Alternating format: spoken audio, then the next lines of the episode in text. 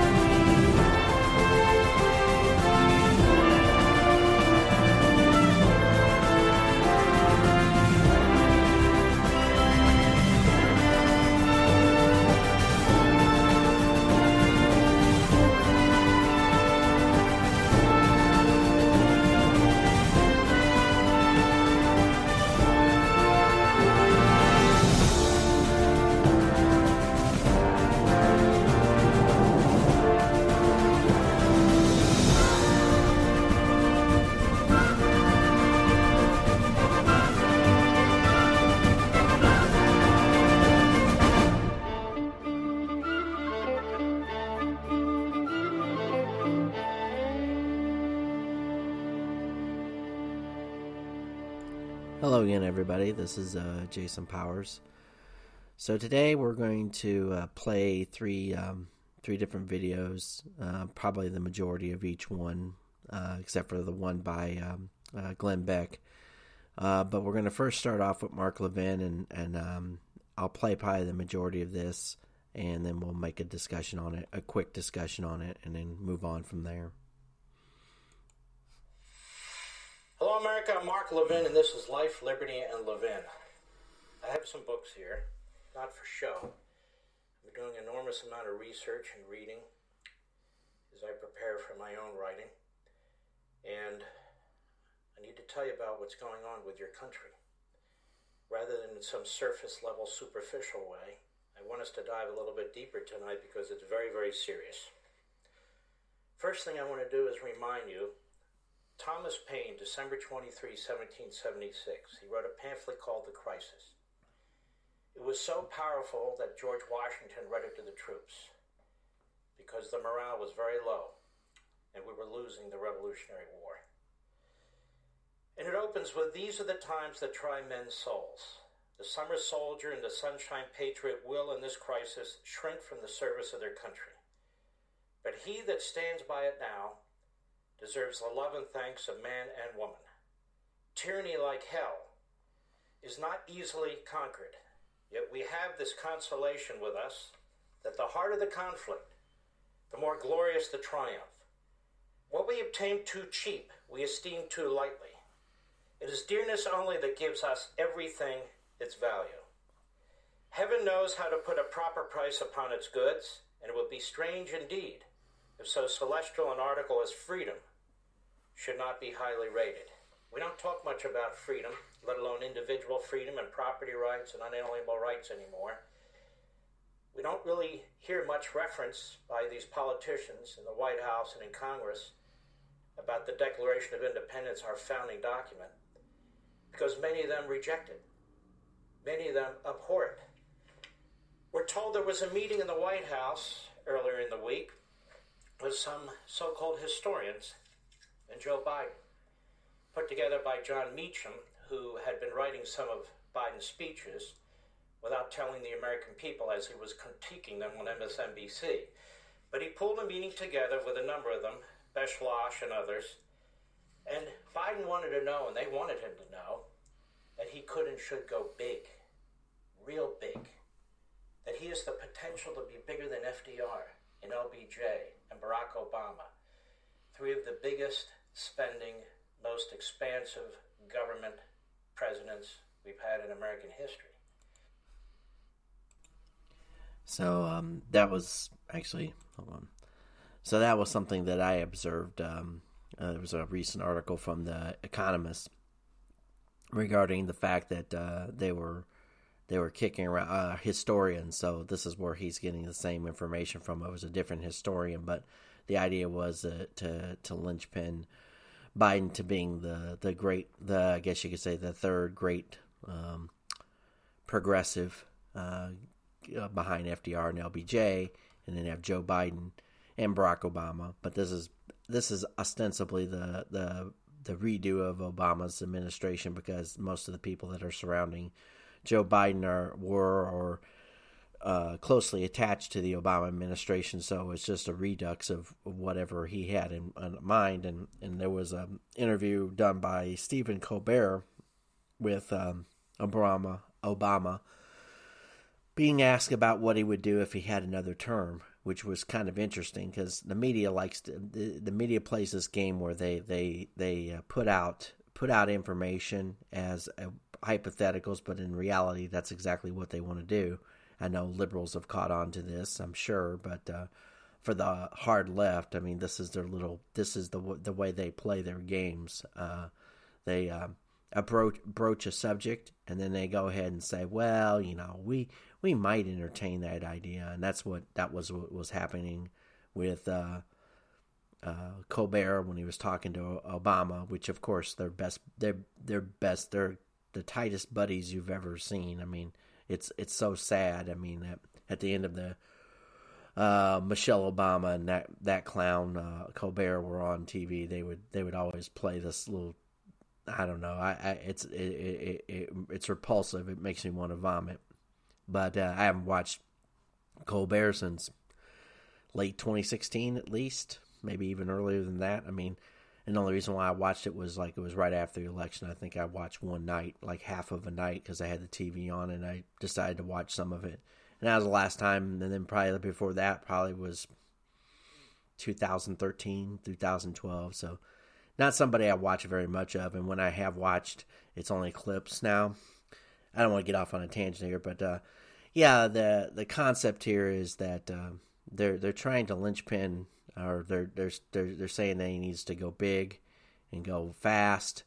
And Levin goes into the different books that uh, are being uh, used uh, towards the idea of uh, critical race theory, uh, or really neo Marxism. But uh, these books are being used as like the, the background materials for how we're going to destroy the United States of America. So I'll play a little bit more of his of his video. I want you to keep something in mind. Our Constitution is intended to prevent this sort of thing. Go big, go fast, they're telling them. The Constitution says go slow and be deliberative. We have three branches of government. We have separation of powers. We have a Bill of Rights. We have what we call states, federalism, the Ninth Amendment, the Tenth Amendment. We have a First Amendment. All these rights under the Bill of Rights are intended to protect the individual against the government massive government spending in all things, reaching every corner of our society, affecting all aspects of our culture. That's not what the Constitution created. The Constitution didn't create some kind of neo Marxist or democratic socialist regime of the sort they have in Europe and other places in the world. And so I've been taking a very close look at these things and Joe Biden's executive orders and you might recall the Biden Sanders manifesto. That was 150 pages that I discussed over and over again on this program, on radio, and on Levin TV as well. They're instituting this line by line, page by page. This is a manifesto, and I'm going to say it. It's a neo Marxist manifesto. If we don't have the strength and the courage to use the accurate language to describe what's going on, then we will not be able to confront it let alone defeat it. Now, I want you to know Joe Biden is not well read. He's not particularly bright. He never has been, even in his uh, most cogent days. But he is surrounded by ideologues, not just from the Obama administration, but other ideologues. And I want you to know something about them. They read books like Counter Revolution in Review by Herbert Marcuse. Herbert Marcuse, who I'll get to in a minute. Stick with me. Here's another one The Breaking of the American Social Compact, Frances Fox Piven and Richard A. Cloward. These are Marxists. Frontiers in Social Movement Theory, two other professors. We have Is Everyone Really Equal? Second edition, two more professors, including Robin DiAngelo, who may be known to some of you. Reason and Revolution, again, Herbert Marcuse. There he is, Marxist. The Dialectical Imagination, Dialectical Imagination of the Marcuse School of Marxism. Stick with me. Marx in Education, the late Jean Anyon, how to use Marxism in the classroom. Critical Race Theory, Richard Delgado and Jean Stefancic, right there. Again, Jean Anyon, Radical Possibilities, that is Marxism in the classroom. The Progressive Education Movement by William Hayes. Do you even know all this is going on? Again, One Dimensional Man, which was a very important book to the New Left, Herbert Marcuse. Again, here we have Liberalism and Social Action. John Dewey, one of the original progressives a hundred years ago. Angels in Stalin's Paradise. We have more. Radicals. You're familiar with this? Rules for Radicals? Saul Alinsky. We have Navigating Borders. Critical race theory is not just anymore about blacks, it's about immigration. We have critical immigration theory, or what they call LatCrit now. Never heard of it, did you? And then, of course, we have the New York Times and the 1619 Project, the purpose of which is to inculcate and indoctrinate students in our elementary middle schools to hate America. What else do we have here? We have the degrowth movement that calls itself the climate change movement. In Defense of Degrowth by Jorge Kallis. We have political theory and global climate change uh, doesn't matter who it's by, but these are professors and scholars in the field, so called. What is critical environmental justice? We have Farewell to Growth. I want you to know all these books are relevant to the people who surround Joe Biden, to Bernie Sanders, to AOC. These are professors, these are so called scholars, both in America and overseas, that are affecting your lives. Now, what about our media? I pointed out this book the other day. So I'll stop it right there. That's probably enough to, to give you an idea. So he's holding up a book by Edward Bernays called Propaganda, which is, you know, sorry, turning off different mics and stuff as I'm those probably be echoes. But uh, so that's a he's holding up uh, the book by uh, Edward Bernays written in 1928 called Propagandas, which uh, I've discussed before with uh, Joseph Goebbels was a fan of, of Edward Bernays and. Um, James Corbett and others have talked about him and, and his background and philosophy and whatnot. Uh, the others, you'll notice the titles have a lot. A lot of times have critical in there, zero growth. Um, he didn't even get into the fact that there's a guy named uh, uh, Malthus, which was a he was an economist around the 1800s. So the idea is that Marxist is just he he was evil. Um, even uh, Mark Levin here, um, though credits him because he's probably the most well known ideologue, and everybody just keeps on bringing him back up over and over and over again. We've gone through this cycle before. We went through this in the 1930s. The Russians have gone through it. The the Germans essentially did uh, through a, a, national socialism. I mean, this they they incorporated fascism, which we're going to get to in, in another video here. So the idea is we go through this. There's massive amounts of suffering. There's this totalitarian control. We control speech. We censor people. We we we install radical ideas. We disrupt society, causing massive disruption across um, all kinds of stratas of people.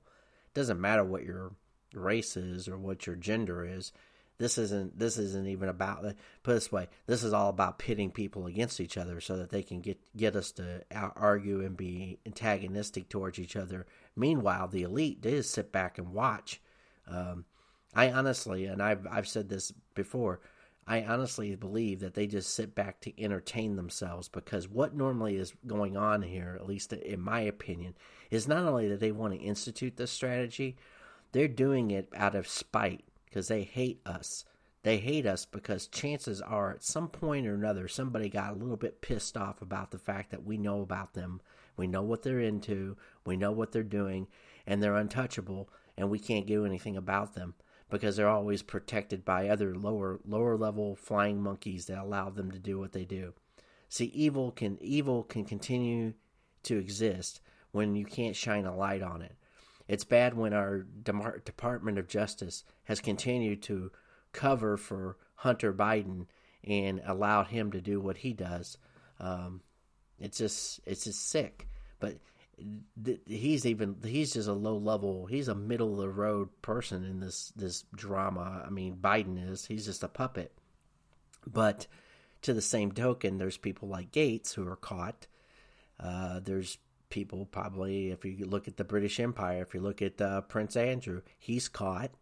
Uh, Bill Clinton caught because it's amazing that it, uh, these people are behind the scenes pulling strings they're involved in a lot of this stuff. Plus, like for example, um, so we're going to move on to the next uh, uh, video. This is by actually Russell Russell Brand, who's a Hollywoodite, but he he he put together or cut together uh, interesting video. So we're going to start with Eric Schmidt. Um, just a second here. The highly educated, the people who are driving this will all be fine. In other words, everybody in Davos and the Davos universe will be fine if you were worried about Davos, perhaps thinking that the Great Reset was a real thing, then it's not going to alarm you to hear Eric Schmidt saying the Davos universe will be fine. That might as well have been Darth Vader. The Davos universe will be fine. What about that planet you're blowing up to upset Princess Leia? Oh no, they're fine. In this episode of our Great Reset series, we'll be looking at Eric Schmidt talking in Davos and reading from Naomi Klein's article in The Intercept to pose the question are big tech and governments colluding to prevent us having any meaningful power forever? What is your vision for the future state of the digital economy? New developments in machine intelligence will make us far, far smarter as a result. And this means everyone on the planet. It's pretty clear that these kind of leaders, these influential and powerful figures, see technology as the solution to all of our problems. There's no doubt that technology has solved many, many problems, but the idea of a technological solution underwritten by capitalist principles, I think, is terrifying because it could involve giving massive amounts of data to companies that have already shown that they will misuse it, and massive amounts of power to companies and states that are becoming increasingly less interested in simple things like civil liberties. Naomi Klein had this to say It's taken some time to gel, but something resembling a coherent pandemic shock doctrine is beginning to emerge. She's using her own phrase there, where Naomi Klein says that you know, often wars are used to usher in new laws or tragic events like 9 11 and its relationship to the Gulf War, or how in many Latin American countries uh, disruption was provoked by Secret Service agencies and then solutions to those problems were provided. I suppose what Naomi Klein is asking is is the pandemic, even if it's an entirely legitimate medical problem, being used to fortify power of institutions that already have a great deal of power? She says. Yeah, there's your there's your question there. Um, that uh, and this when Naomi Klein wrote this, it was back in May of 2020. This was right right before the Great Reset rolled out the book uh, COVID 19, the Great Reset. So, you know, this is all being well planned, well coordinated. This was done, this was done. They didn't do this in a month. They didn't do this in two months. They they were they've been planning this for years, and that's where Glenn Beck will come in and we'll finish off with uh, a little snippet from him later. But I'll play a little bit more of this from Russell Brand because uh, he's just a Hollywood actor, but I mean, like you mentioned, uh, civil liberties. Does that matter at all to anybody? Does it seem to be? Does it seem to uh, uh, mm, confuse people that uh, suddenly uh, HIPAA laws don't matter anymore? Remember how your medical information is supposed to be, you know, highly important, and you're not supposed to you know the the hospitals and, and other people are not supposed to have access to your information but now they want you to take a covid vaccine and then they want to or gene therapy or whatever you want to call it, but I would say it's not a vaccine vaccine. It's not a standard vaccine. It's a new technology that they're implementing on the United States population and other places. And then they want you to take this get this little COVID passport passport. Suddenly you need another form of identification. While meanwhile, the Democrats are trying to pass through a, a, a comprehensive federal voter bill that is going to going to ask you not to provide any ID to vote. Doesn't seem kind of at loggerheads to each other. Why are they doing that? Because they can. Because they think they can. See, they think they have all the power in the world, and no one is stopping them. No one is stopping them. This is how the Nazis took over in Germany. No one stopped them. They tr- there was very little resistance until it was way too late. And guess what? That led to a cataclysmic war that reshaped the foundations of this earth um, in many ways. As a matter of fact, it, it finally ended ostensibly with uh, the detonations of two nuclear bombs or two atomic bombs. Let me get that right. so, and the idea was uh, that we were working on that. Now, these people uh, in Davos, as he called it, you know, the they said uh, this won't this won't affect them. And this is Eric Schmidt. Eric Schmidt is one of the biggest was one of uh, Hillary Clinton's biggest donors. Um, food for thought. Uh, I looked up uh, the the Clinton Foundation, the Clinton Health Initiative, and uh, according to the numbers I calculated, uh, Hillary Clinton's the, the foundation, not just Hillary, but the foundation has received more than a half billion dollars from Bill and Melinda Gates. Now you'll say, well, you know, it's a lot of money, but you know, you can't. I mean, how much of uh, they didn't get very much of that. Well, I would I would suggest I would like to suggest to you that probably about t- anywhere from ten to twenty percent of that money went directly into the Clinton coffers, and the other eighty percent went to staffing and and pretending to do a lot of good things. And and the reason why that matters is because Gates is a part of this. So is Schmidt, the technologist they're pushing this. It's amazing how, in a matter of just 20 some odd years, Google went from being, you know, launched out in California, I think in 1998, so 23 years ago.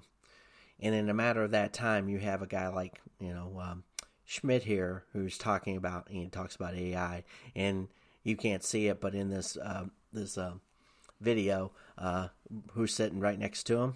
Sheryl Sandberg, who's the COO of of Facebook. So they're just sitting around as happy as you please, talking about these things. And this is what these these uh, these technocrats think. You know, these powerful technocrats. They sit around and envision a world in their mind, and they don't even really think about the people that they're t- they're impacting.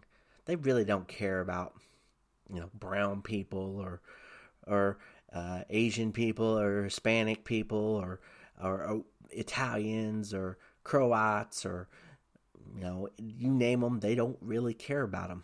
If they're not making, if they're not worth nine figures, they're not even in the conversation. That's the truth. If you're not in the the most powerful people in the world, and you have to have a minimum buy-in entry to be in that world, they're not caring about you one what uh, whatsoever. I think George Carlin said that one time. He says it's a it's a real big club, and you're not in it, and that's exactly what's going on. So we'll continue on with Mr. Brand here. The solutions we're being offered are far more high tech than anything we've seen during previous disasters. The future that's being rushed into being treats our past weeks of physical isolation not as a painful necessity to save lives, but as a living laboratory for a permanent and highly profitable no touch future. One of my concerns when the regulations around this pandemic became further entrenched was they may well be necessary to stop the spread of coronavirus, but a side effect of this necessity, shall we say, is that it's beneficial to very powerful interests. Amazon benefits. The state always benefits from more control. And if a particular situation benefits the most powerful interests in the world, how will people without power ever challenge a return to ordinary life or normal life? In the same way, of course, that it doesn't matter to powerful interests that there are poor people or homeless people or mentally ill people. So the measures that are offered will always be measures that do not affect the interests of the powerful. Now we have something on a global scale that is representative of a paradigm we've seen in action for a long time. There'll be so many IP addresses, so many devices, sensors, things that you're wearing, things that you're interacting with, that you won't even sense it. It'll be part of your presence all the time. Oh, that's not terrifying. I'm not even sensing some up me ass probe that's making decisions about how I travel to work. Well, I say work from the bathroom to the front room to sit blithely staring. Imagine you walk into a room and the room is, is dynamic, right? And you, again, with your permission and all of that. Yeah, yeah, your permission. You can we'll probably get your permission, but it'll be on a very, very long, boring document that you won't want to read.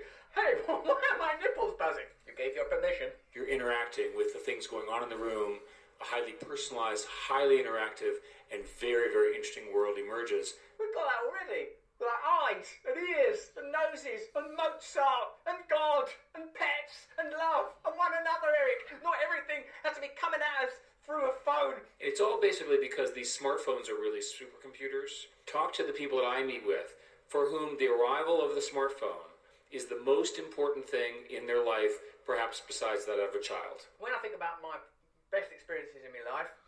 There's the birth of my first child, that was amazing, the miracle of childbirth. Second child, feel like I'm really part of family. But when I got this little guy, hold on, where's my phone? Where is it? Get them children out onto those streets, just find my phone. Siri! Siri! 400 million people in the past year got a smartphone. And if you think that's a big deal, imagine the impact on that some, on that person in a developing world. Of course. So that's interesting too, because these are the same people that know that the the cell phone is highly addictive, and that many people have, have grown very fond and attached of it. As a matter of fact, they've made it addictive. That's why social media has been uh, uh, catastrophic to the the way people interact, the way people look at each other. Um, they they um, when I say look at each other, they don't look at each other.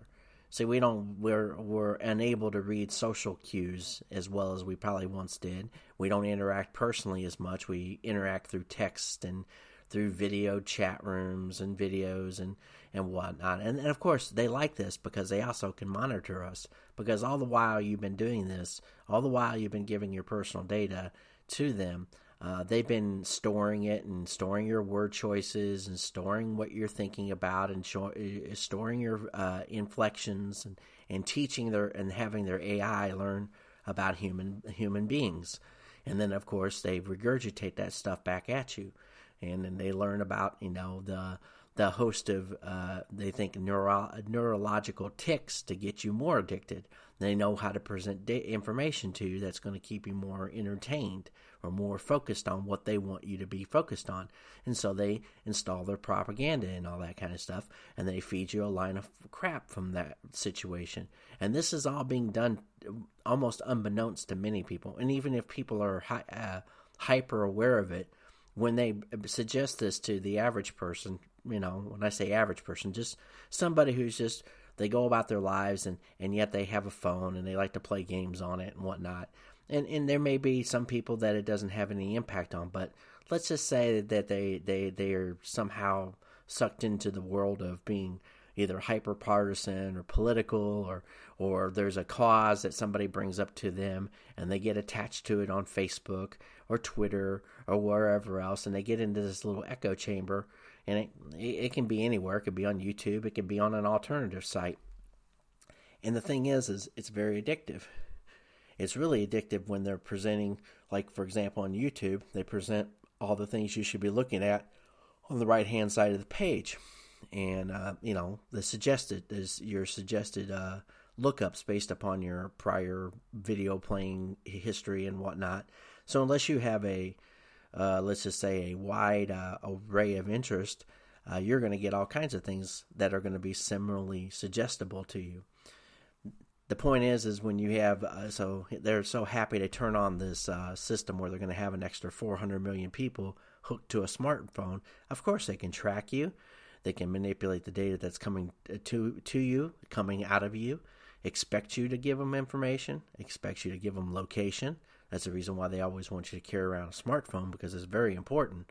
You know, the best thing you can do is not have a smartphone. The next best thing you could probably do is like, look, don't use your smartphone very often, and if you do, you you just leave it at home.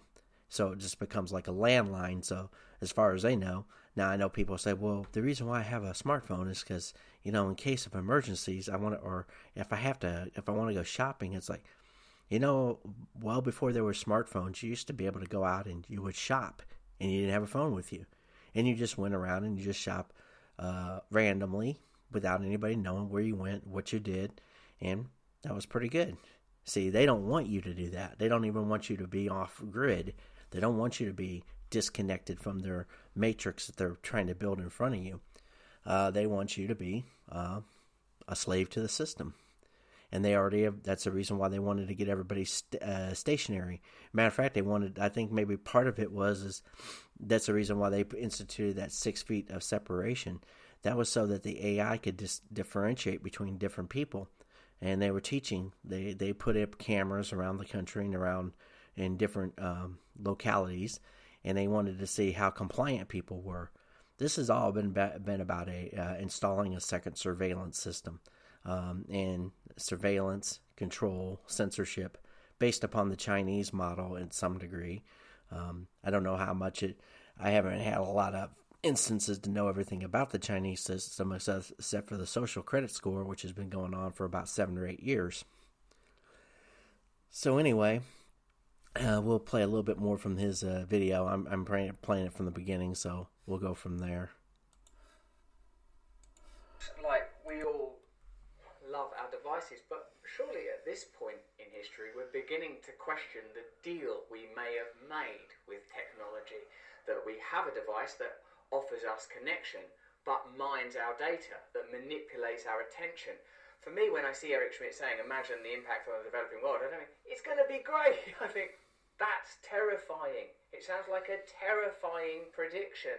Klein continues that the doctrine being offered by Eric Schmidt and his Davos acolytes includes far fewer teachers being employed, fewer doctors and drivers, a future where society accepts no cash or credit cards under the guise of virus control, a future that claims to be run on artificial intelligence, but is actually held together by tens of millions of anonymous workers tucked away in warehouses and data centers, content moderation mills, electronic sweatshops, lithium mines, industrial farms, meat processing plants, and prisons, where they are left unprotected from disease and hyper exploitation.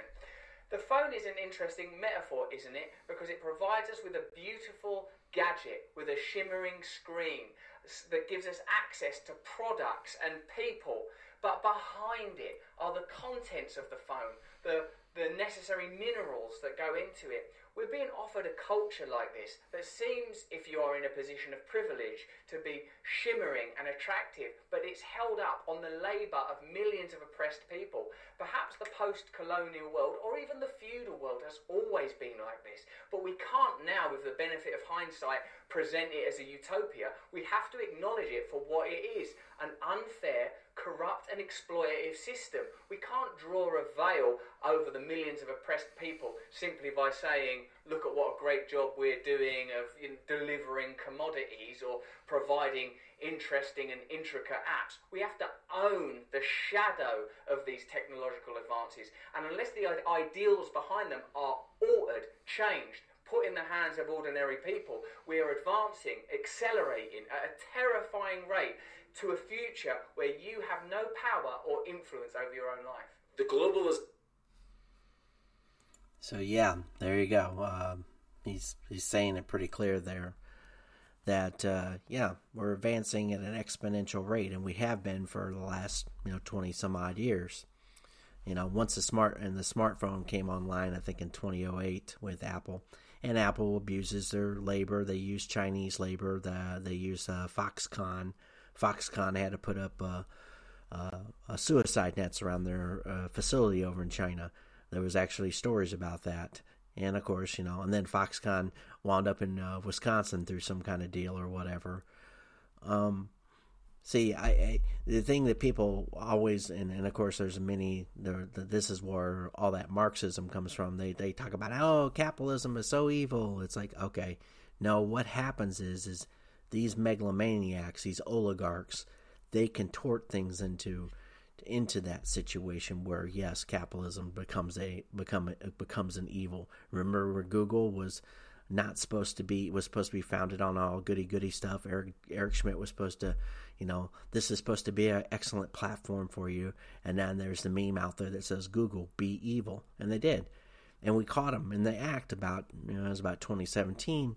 I think it was uh, fall of 2017 when James Damore came out and he he said something that seemed fairly rational, but you know, as it turned out, four years ago, he was giving us a warning, and nobody. I mean, I want to say nobody there were many people who, who took to heart what he was saying, but he was fired from Google.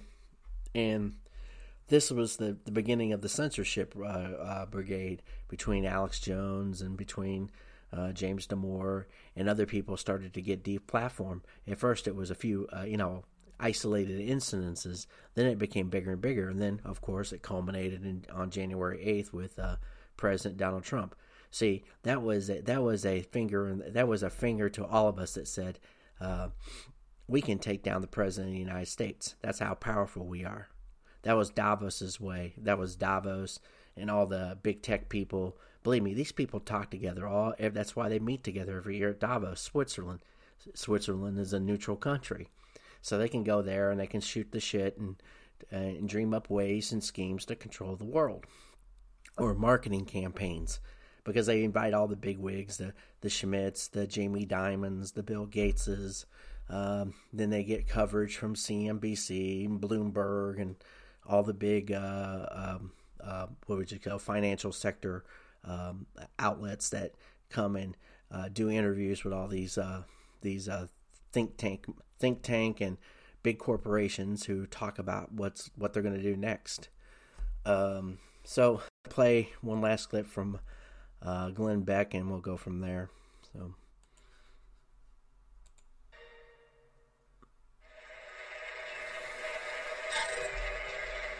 We've shown you how the far left is using the environment to push their agenda. It's an all out effort, you know, like a world war, but it's us against greenhouse gases. I see the need for action. I see the need for a great reset. We've shown you how big government is in bed with all of the powerful players needed to make their socialistic, fascistic agendas a reality.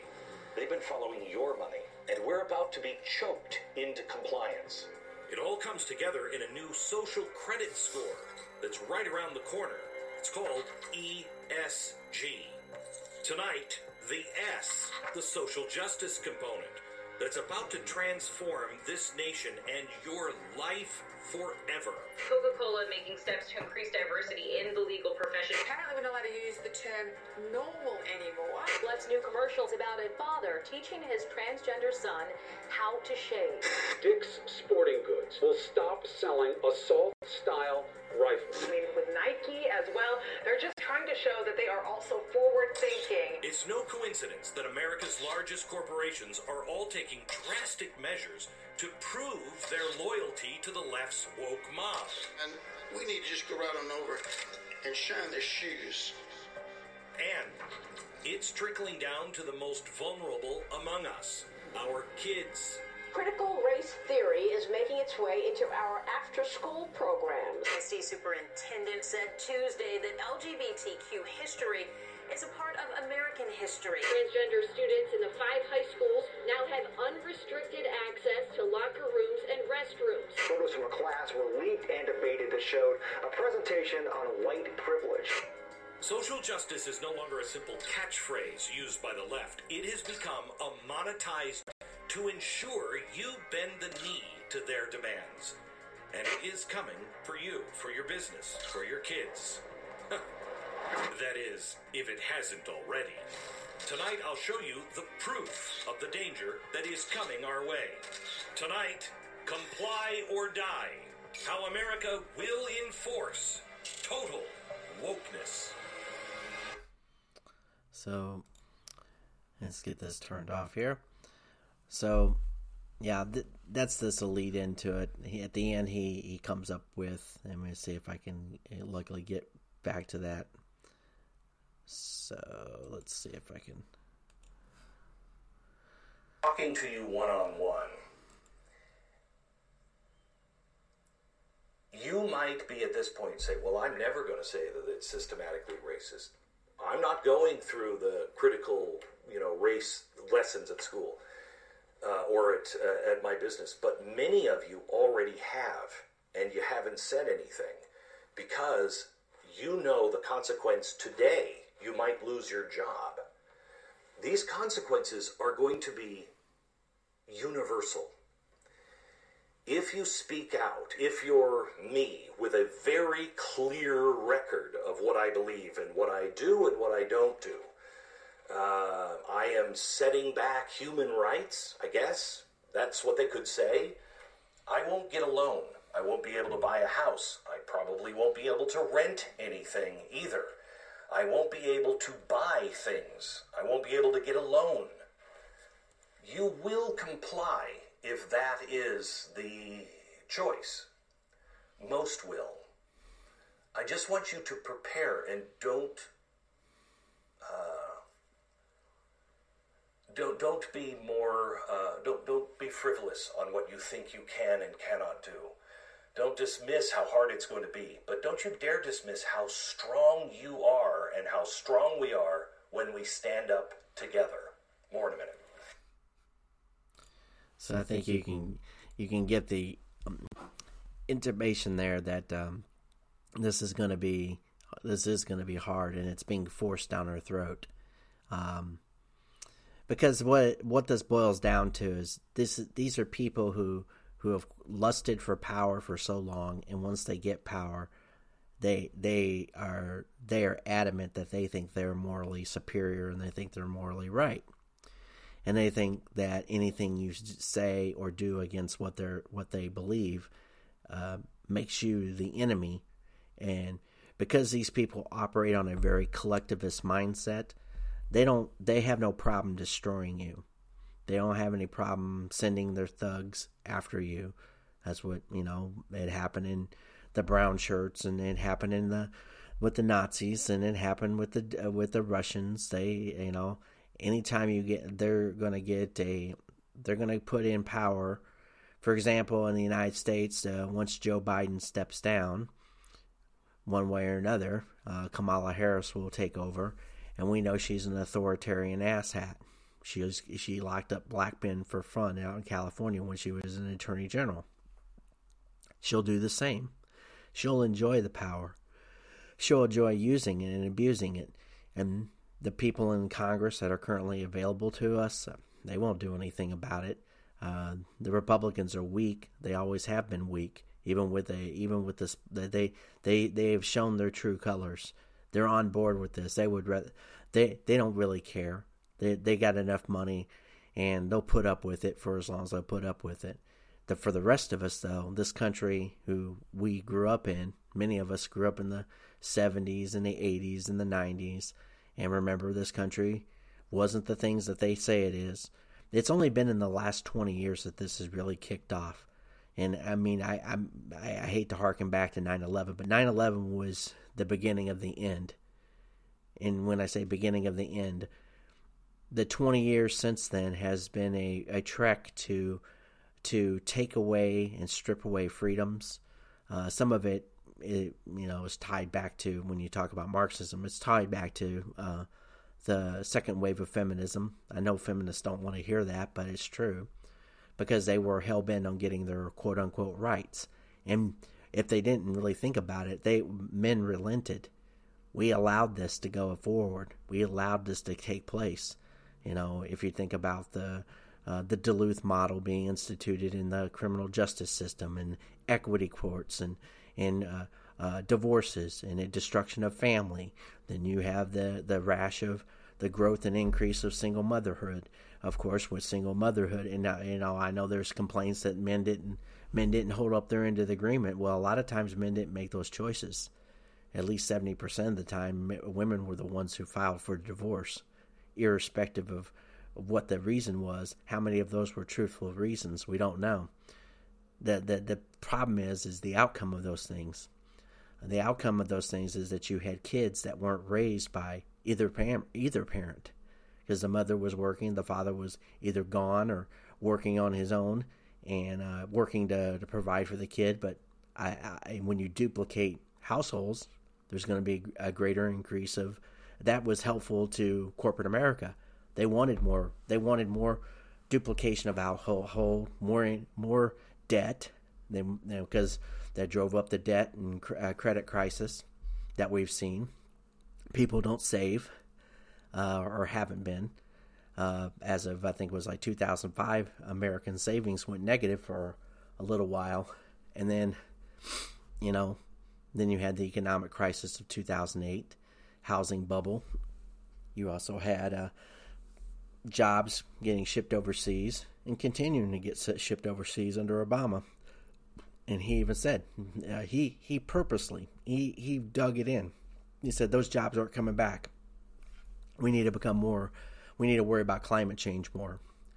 You know, but you know, part of the part and parcel to that problem was is if you would have had more unit families, less households, you would have had uh, less consumerism, and less consumerism would have driven down the amount of carbon emissions.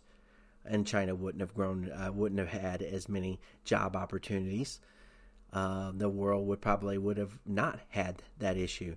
When China joined the trade organization, all American factories did was just outs- outsource all their uh, all their unclean uh, um, manufacturing to China, where there's no regulation they didn't have to worry about regulation over there, and China didn't care.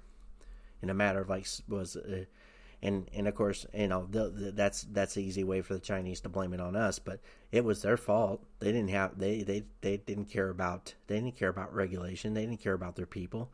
They just cared about making getting uh, more powerful, and we were stupid enough to give it to them, strategically speaking. When you do all those things, and then you're at home, and then the infiltration started uh, and had been started for years with uh, the intersectionality and the cultural Marxism in the schools and all this uh, hogwash that got shoved down our kids' throat.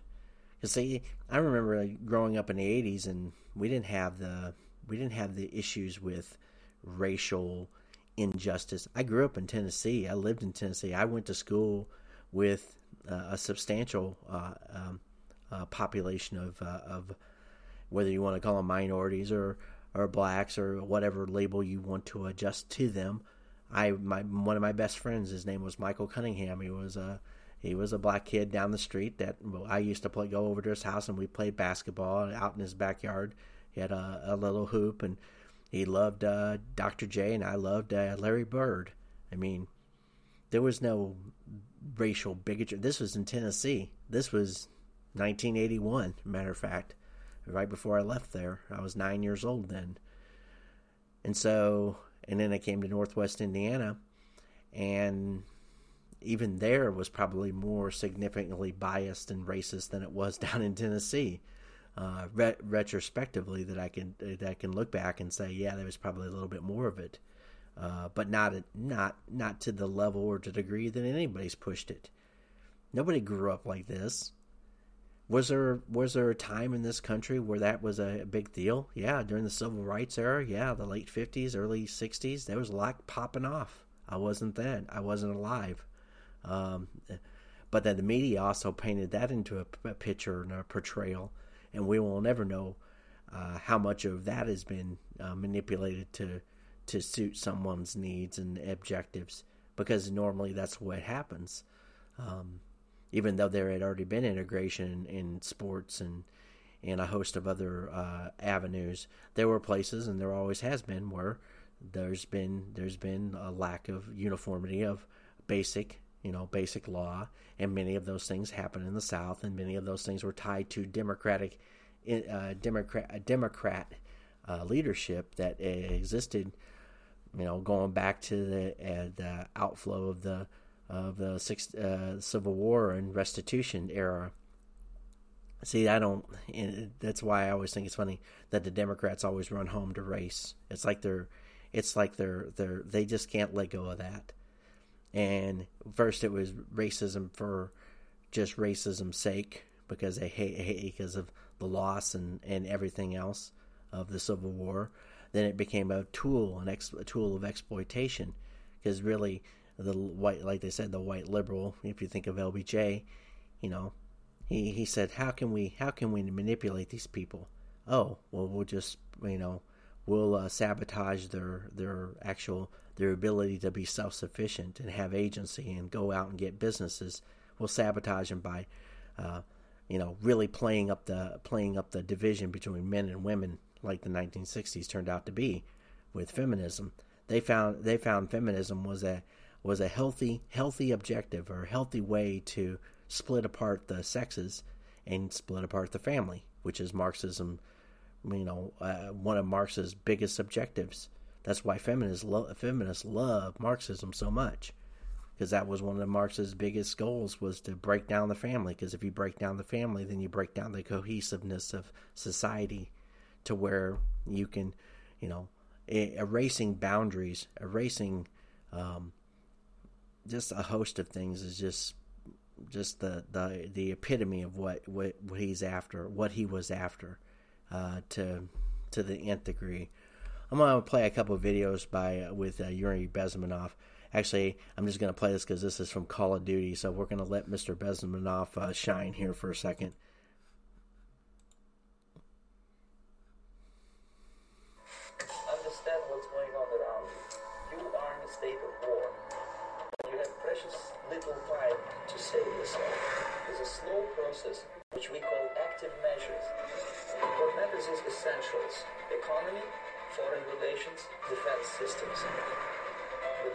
Change of power, structure, and economy, period of normalization.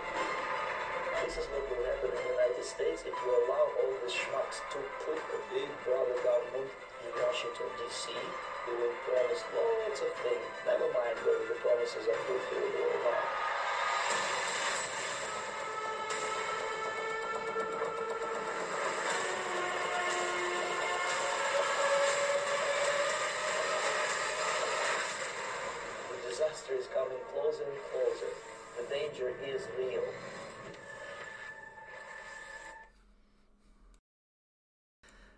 So there you go, Mr. Yuri Bezmenov. This is a commercial for Call of Duty. The the comments here should be quite interesting. This was this has been viewed two and a half million times and has been quite positive. But uh, yeah, there's the as a at least one commenter got right. There's first first stage is demoralization, which is what we've been going through for decades now in the United States. And then destabilization, which actually probably right now this is the destabilization uh, period of our uh, COVID nineteen uh, created the destabilization of uh, our institutions as we see now that they do not work. They don't work because they've been infiltrated so deeply by Marxist ideology. And uh, the next thing will be crisis, and then uh, crisis, and then normal, and then you have finally normalization. The crisis, though, is going to be, uh, it probably will be in this case for the United States, it'll be economic crisis. Because the Marxists have, since they're throwing around, throwing around, you know, multi trillion dollar bills and they plan on doing this and doing that, and they think they're going to, they think they can, they're implementing this, you know, modern mo- monetary theory. The funny thing is, is China and Russia right now are exploiting our stupidity and they're going to destroy this country on the economic front. They, they want to take us whole. Uh, China made that uh, made that particular idea. They want to take this country uh, without a without us uh, firing a shot. And I think we have enough traitors in D.C. that'll hand over this country to them, or disarm, demilitarize, or um, you know, uh, take their weapons offline, take nuclear weapons offline, so that China will then gladly get on their boats and ships and come over here. That will be after the, they will stand down our military. That's how evil these people are. I, I, I see traitors to the, the nth degree. I'm not saying it's gonna ha- it ain't gonna happen anytime soon. It'll be a period of years before that all take place. But uh, the economic collapse will will trigger this. It happened in remember the Soviet Union collapsed in 1990, 1991. This was 46 years after World War II. It only took 46 years for it to collapse, and now we're at 76 years. And as much as I want to say there's good things in this country that are still available for us to fight, fight with or fight for, and we still have you know an economy that can possibly dig itself out of this situation. We've destroyed all the small businesses, or we're going that way. I think it's like a hundred thousand or more that have been wiped out, and it doesn't seem like a lot, but that is a lot. Uh, we don't know what the you know. If you're one of those small business owners, I I pray for you. I, I know it's been difficult, but um, the Biden Biden's crap is not going to end and they're gonna they're using him. He's a he's a perfect ploy. He's he's the perfect sucker for everything they're doing. And of course, they're saying, "Yes, yes, you're going to become the next great, uh, uh, you know, you know, progressive." I was just filling him full, filling full of lies. Um, but um, see, here's another video uh, with him in it. I'll let me pull it up here real quickly. Uh,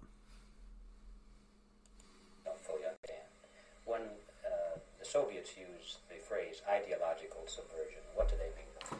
Ideological subversion is, is the process which is legitimate, overt, and open. You, you can see it with your own eyes. All, all you have to do, all American mass media has to do, is to unplug their bananas from their ears, open up their eyes, and they can see it. There is no mystery. There is nothing to do with espionage. I know that espionage intelligence gathering looks more romantic it sells more deodorants through the advertising, probably. That's why your Hollywood producers are so crazy about James Bond type of, of, of thrillers. But in reality, the main emphasis of the KGB is not in the area of intelligence at all. According to my uh, opinion and opinion of many defectors of my caliber, only about 15% of time, money, and manpower is spent on espionage as such. The other 85% is a slow process, which we call either ideological subversion or active measures, активные мероприятия in the language of, of the KGB, or psychological warfare. What it basically means is to change the perception of reality of every American to such an extent that despite of the abundance of information, no one is able to come to sensible conclusions in the interests of defending themselves, their families, their community, and their country. It's a great brainwashing uh, process which goes very slow and it's divided in, in four basic stages. Uh, the first one being demoralization. It takes from 15 to 20 years to demoralize a nation. Why that many years?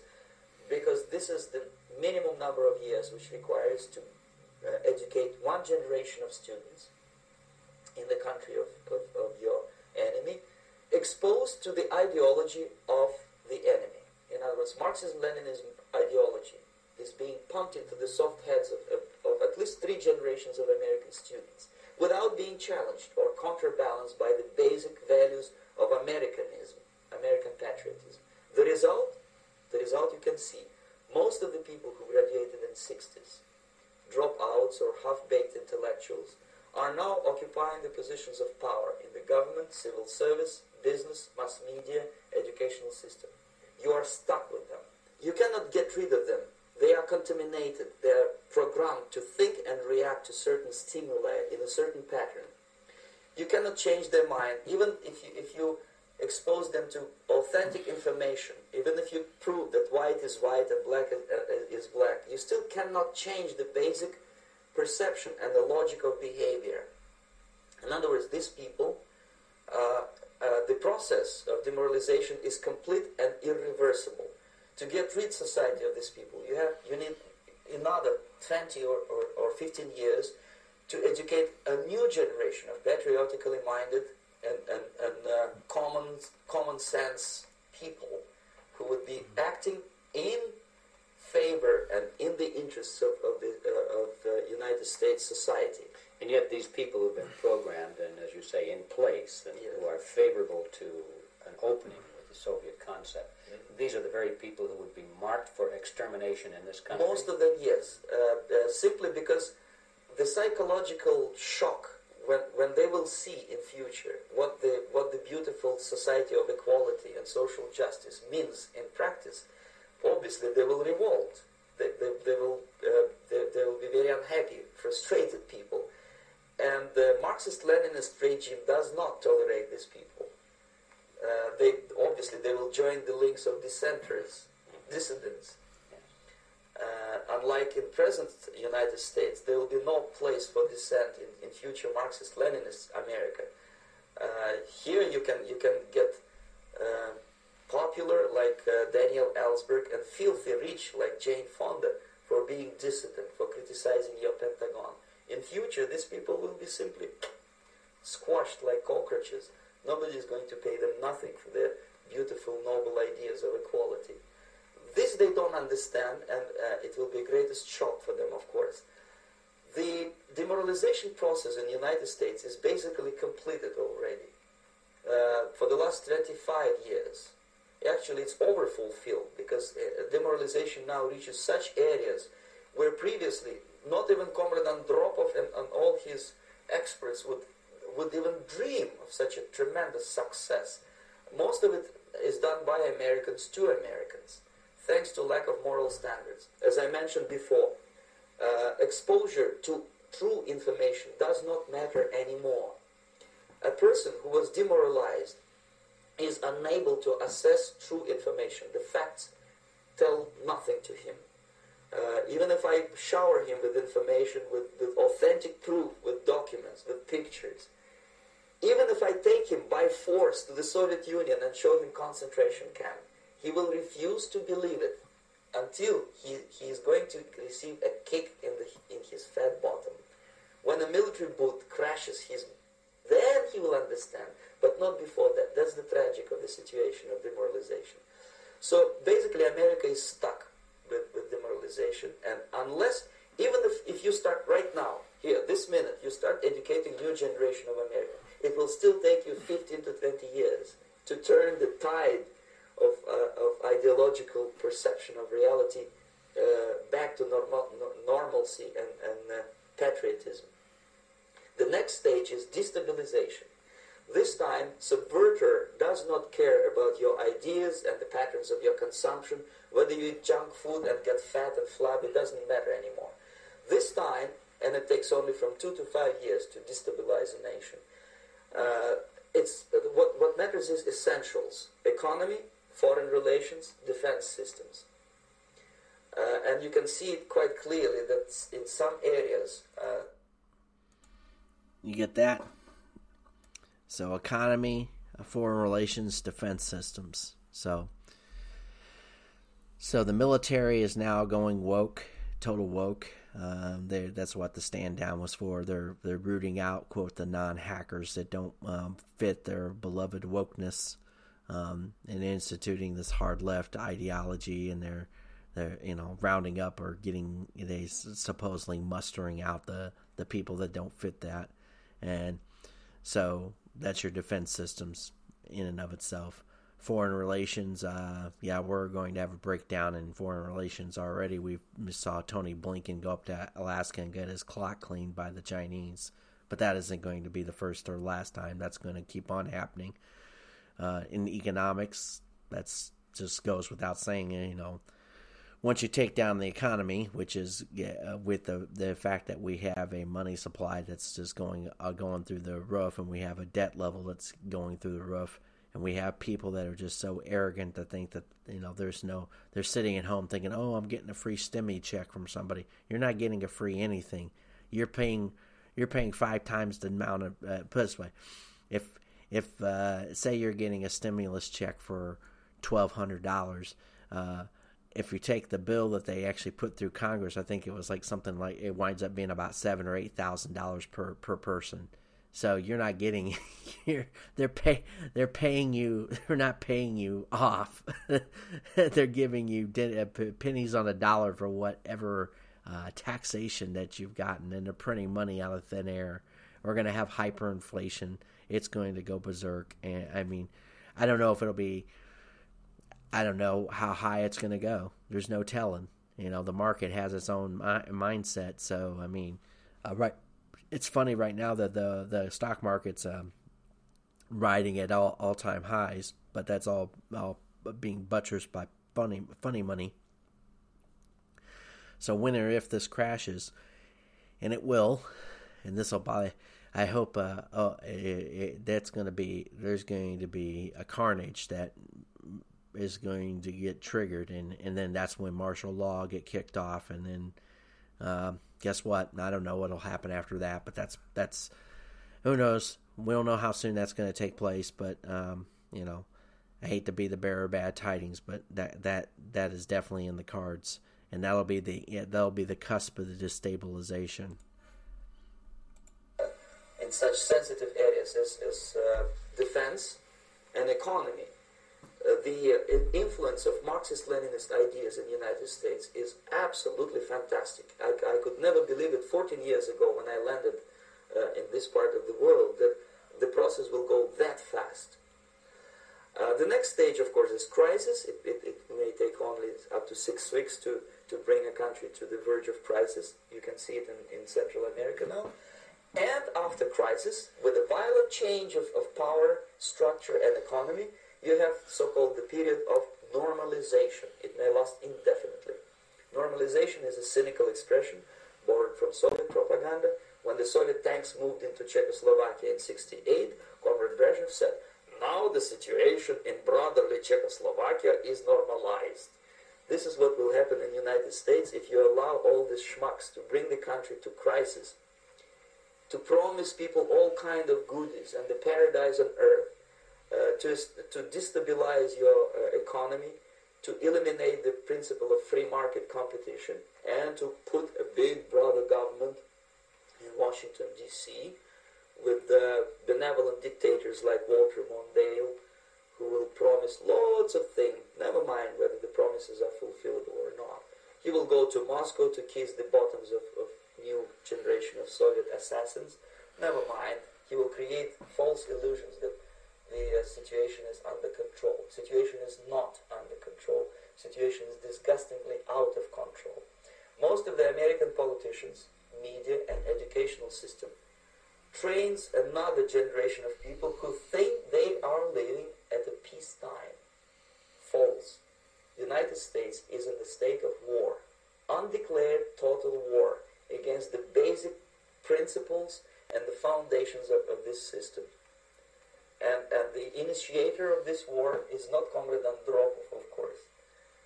Uh, it's, it's the system however ridiculous it may sound, the world communist system or the world communist conspiracy, whether I scare some people or not, I don't give a hoot. Uh, if, if you are not scared by now, nothing can scare you. But you don't have to be paranoid about it. What, what actually happens now, that unlike myself, you have literally several years to live on unless the United States wake up. The, the time bomb is ticking with every second. The disaster is coming closer and closer. Unlike myself, you will have nowhere to defect to. Unless you want to live in Antarctica with penguins. This is it. This is the last country of freedom and, and possibility. Okay, so what do we do? What is your so, yeah, so what do we do? That's the good. That's the million dollar question. Um, I don't know. We'll save that for the next episode. Um, what do we do? I, have said I was going to try to uh, come up with some answers. There's other people that have come up with better answers than I can ever achieve. Um, I think they're they're they're they're trying to put the best light on it. Uh, I would say, obviously, think local. Get to know your know the local uh, people around you. Hopefully, you have a local law enforcement that actually is worth worth uh, talking to. Maybe he's your brother, maybe your cousin, somebody you trust, can trust. Because when this touches off, it's going to it's going to take a lot of uh, creativity to stay out of the crosshairs of what comes down the pike. Um, but of course, like he said, if I can't scare you, then out and do what you got to do. Um, I can only continue to make these uh, podcast in the hopes to wake people up, as many as possible, that actually care about their liberties, care about this country.